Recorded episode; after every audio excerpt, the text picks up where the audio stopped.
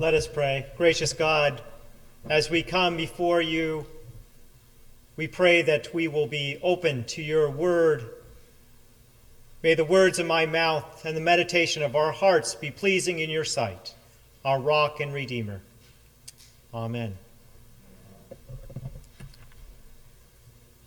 Our second reading is from Paul's uh, first letter to Corinth, chapter 1, verses 1 through 9. Hear these words of the apostle. Paul, called to be an apostle of Christ Jesus by the will of God, and our brother Sosthenes, to the church of God that, that is in Corinth, to those who are sanctified in Christ Jesus, called to be saints, together with all those who in every place call on the name of our Lord Jesus Christ both their Lord and ours. Grace to you and peace from God our Father and the Lord Jesus Christ. I give thanks to my God always for you because of the grace of God that has been given to you in Christ Jesus. For in every way you have been enriched in him, in speech and knowledge of every kind. Just as the testimony of Christ has been strengthened among you, so that you are not lacking in any spiritual gift as you wait for the revealing of our Lord Jesus Christ. He will also strengthen you to the end, so that you may be blameless on the day of our Lord Jesus Christ. God is faithful. By him you were called into the fellowship of his Son, Jesus Christ our Lord. This is the word of the Lord.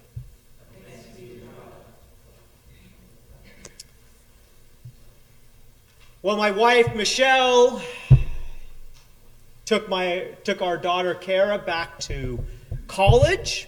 It is her final semester. We are very excited, particularly that last payment that we no longer have to make after this. My wife knows that laundry is my weakness. So, as Michelle says, I am folding challenged. Therefore, before my wife left, she made sure to do all the laundry because she knows when it comes to the washing machine, I am quite hopeless. Now, there's nothing like putting on fresh, laundered clothes, especially if you pull them right out of the dryer the fresh smell, the warmth, the softness. I remember as a child rushing to get ready for a soccer match. And I would call out, Mom, where's my uniform? In the dryer. And I would pull it out and quickly put it on so as not to be late. And only a week before, I had handed over to her a sweaty, muddy, grass stained uniform. And my mother would work her magic and get it clean the following week. Aren't mothers amazing in that way? But no matter how hard she tried, my soccer uniform was never quite as it was when it was brand new. You know, when you take the plastic off and you put it on for the first time. I guess that's probably why they take the, all the team pictures at the start of the year. When I would put on that clean uniform, I would feel a sense of pride because I was a part of a team. Me and my compatriots we were together. We were part of something greater than we were as individuals. In Paul's first letter to the Corinthians, he is reminding them that they too are part of a team, that they too are part of something greater than they are just as individuals. He writes to the church of God that is in Corinth to those who are sanctified in Christ Jesus, called to be saints, together with all those in every place. that call on the name of the Lord Jesus Christ. They were called together in fellowship with one another. And not only those in their church, but all those in every place call those who call upon the name of the Lord Jesus Christ. They were called to be a team. And it was important for Paul to emphasize that because the church in Corinth was a divisive church. There was constant arguing and criticism. Word had gone back to Paul that they were dividing into factions. Some were saying, I follow Apollos, while others, I follow Paul. And even some, I follow Peter. We see this happen today.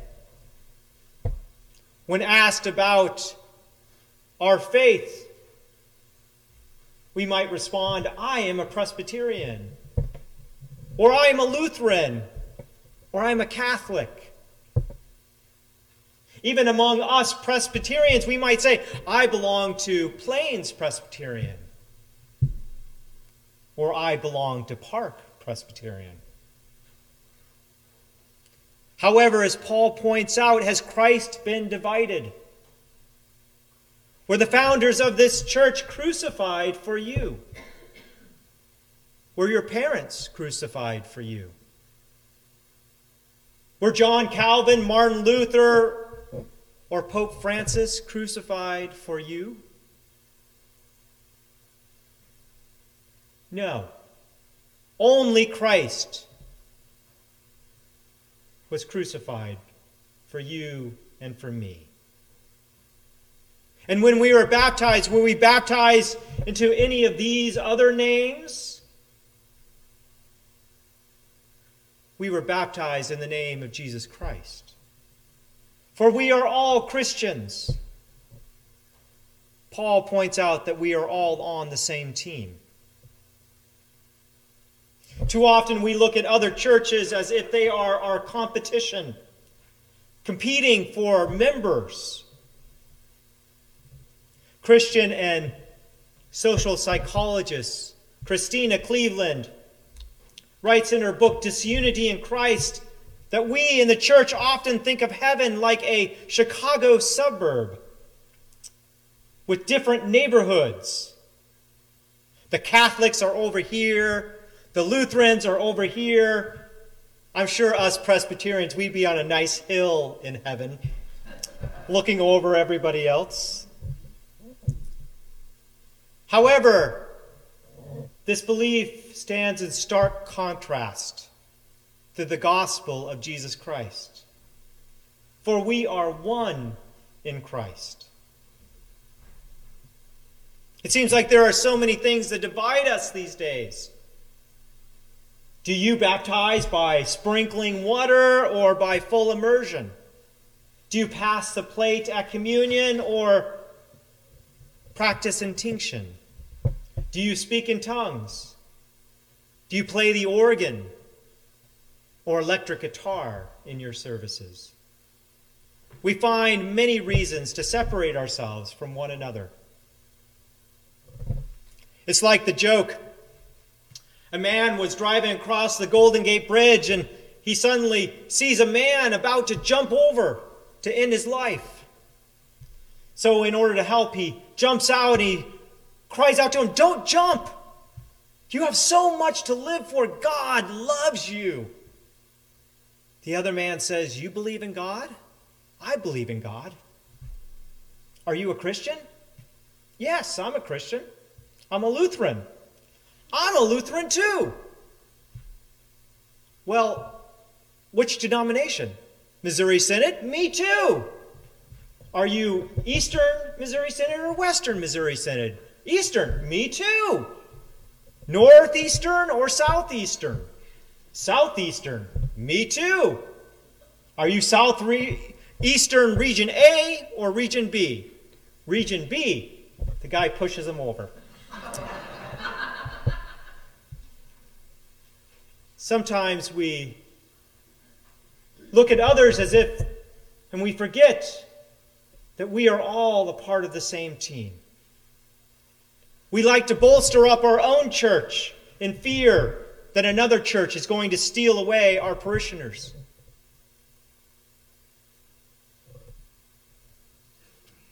We forget that we are all in the same pursuit to reach out to our community in the name and love of Jesus Christ.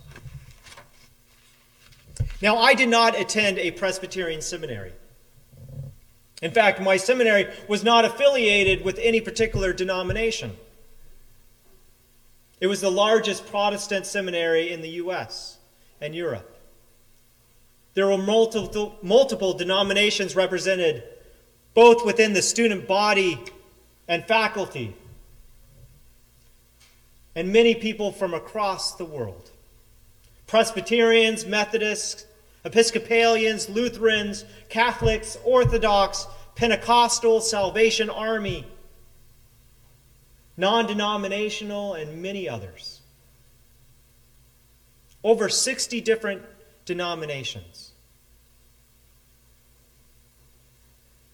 And although we were different, we were one in Christ. We were on the same team. And it is the same for each of us, no matter our church affiliation. What I enjoyed at seminary was the worship was so eclectic. I learned new ways of experiencing God. I witnessed how churches and denominations are like the 31 flavors of God each one emphasizing different aspects about the same God. I am thankful for our Catholic brethren who remind us about the importance of communion and Mass. I am thankful for our Lutheran brothers and sisters who remind us the importance of grace. And I am thankful that we Presbyterians emphasize the importance of God's sovereignty and God's choice. In verse 2, Paul makes an important distinction. A distinction which is easily passed over, but very important. To the church of God that is in Corinth, to those who are sanctified in Christ Jesus. Paul uses the present participle for the form of the word sanctified.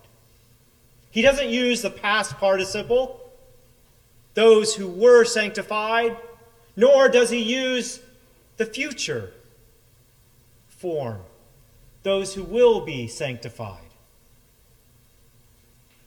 But in the present participle, he says, those who are sanctified. In Christ, we are being sanctified in the present tense. We are continually sanctified over and over again.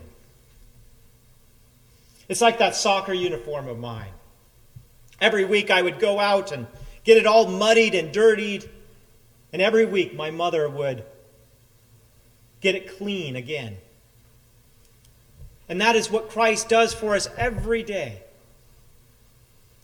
For we go out into the world and we are muddied. We are dirtied by the world by sin and by life in general. And every moment, we are being cleaned by Jesus Christ. Now, on my washing machine, there is a sanitize button. And what it does is it heats up the water so that it kills all the microbes and germs. This comes in really handy if one of us is sick so that we don't spread our illness to one another. And that is essentially what Jesus does for us. For we are sanctified in Christ. And we are not only being cleaned, but we are being sanitized. We are being purified. And unlike my uniform, which became, which became worn out over, over time, no matter how many times we come before Christ. We are made into a new creation. We are continually being made anew. And this happens to each of us, to every Christian, no matter what denomination.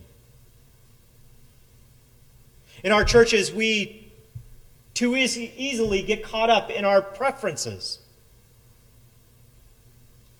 Rather, these things really don't matter that much to God. But what does matter is that there are a lot of people who are on the wrong team. And I don't mean other churches. There are those who follow lifestyles and beliefs that lead them away from God. They fall into dysfunctional patterns, such as addiction, infidelity, abuse, and promiscuity. Or they turn to false gods, such as work, money, and success. And they are not the only ones. We as Christians also find ourselves falling into these same traps.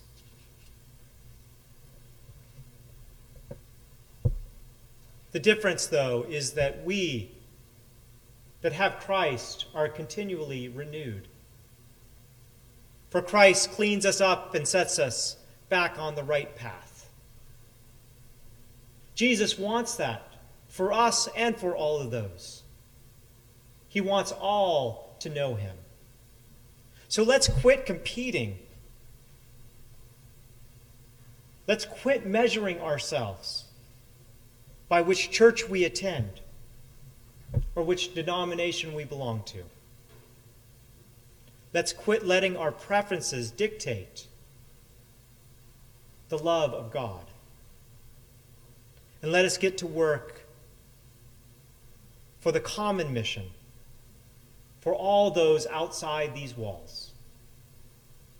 The game exists yet to be played, and it is played out there.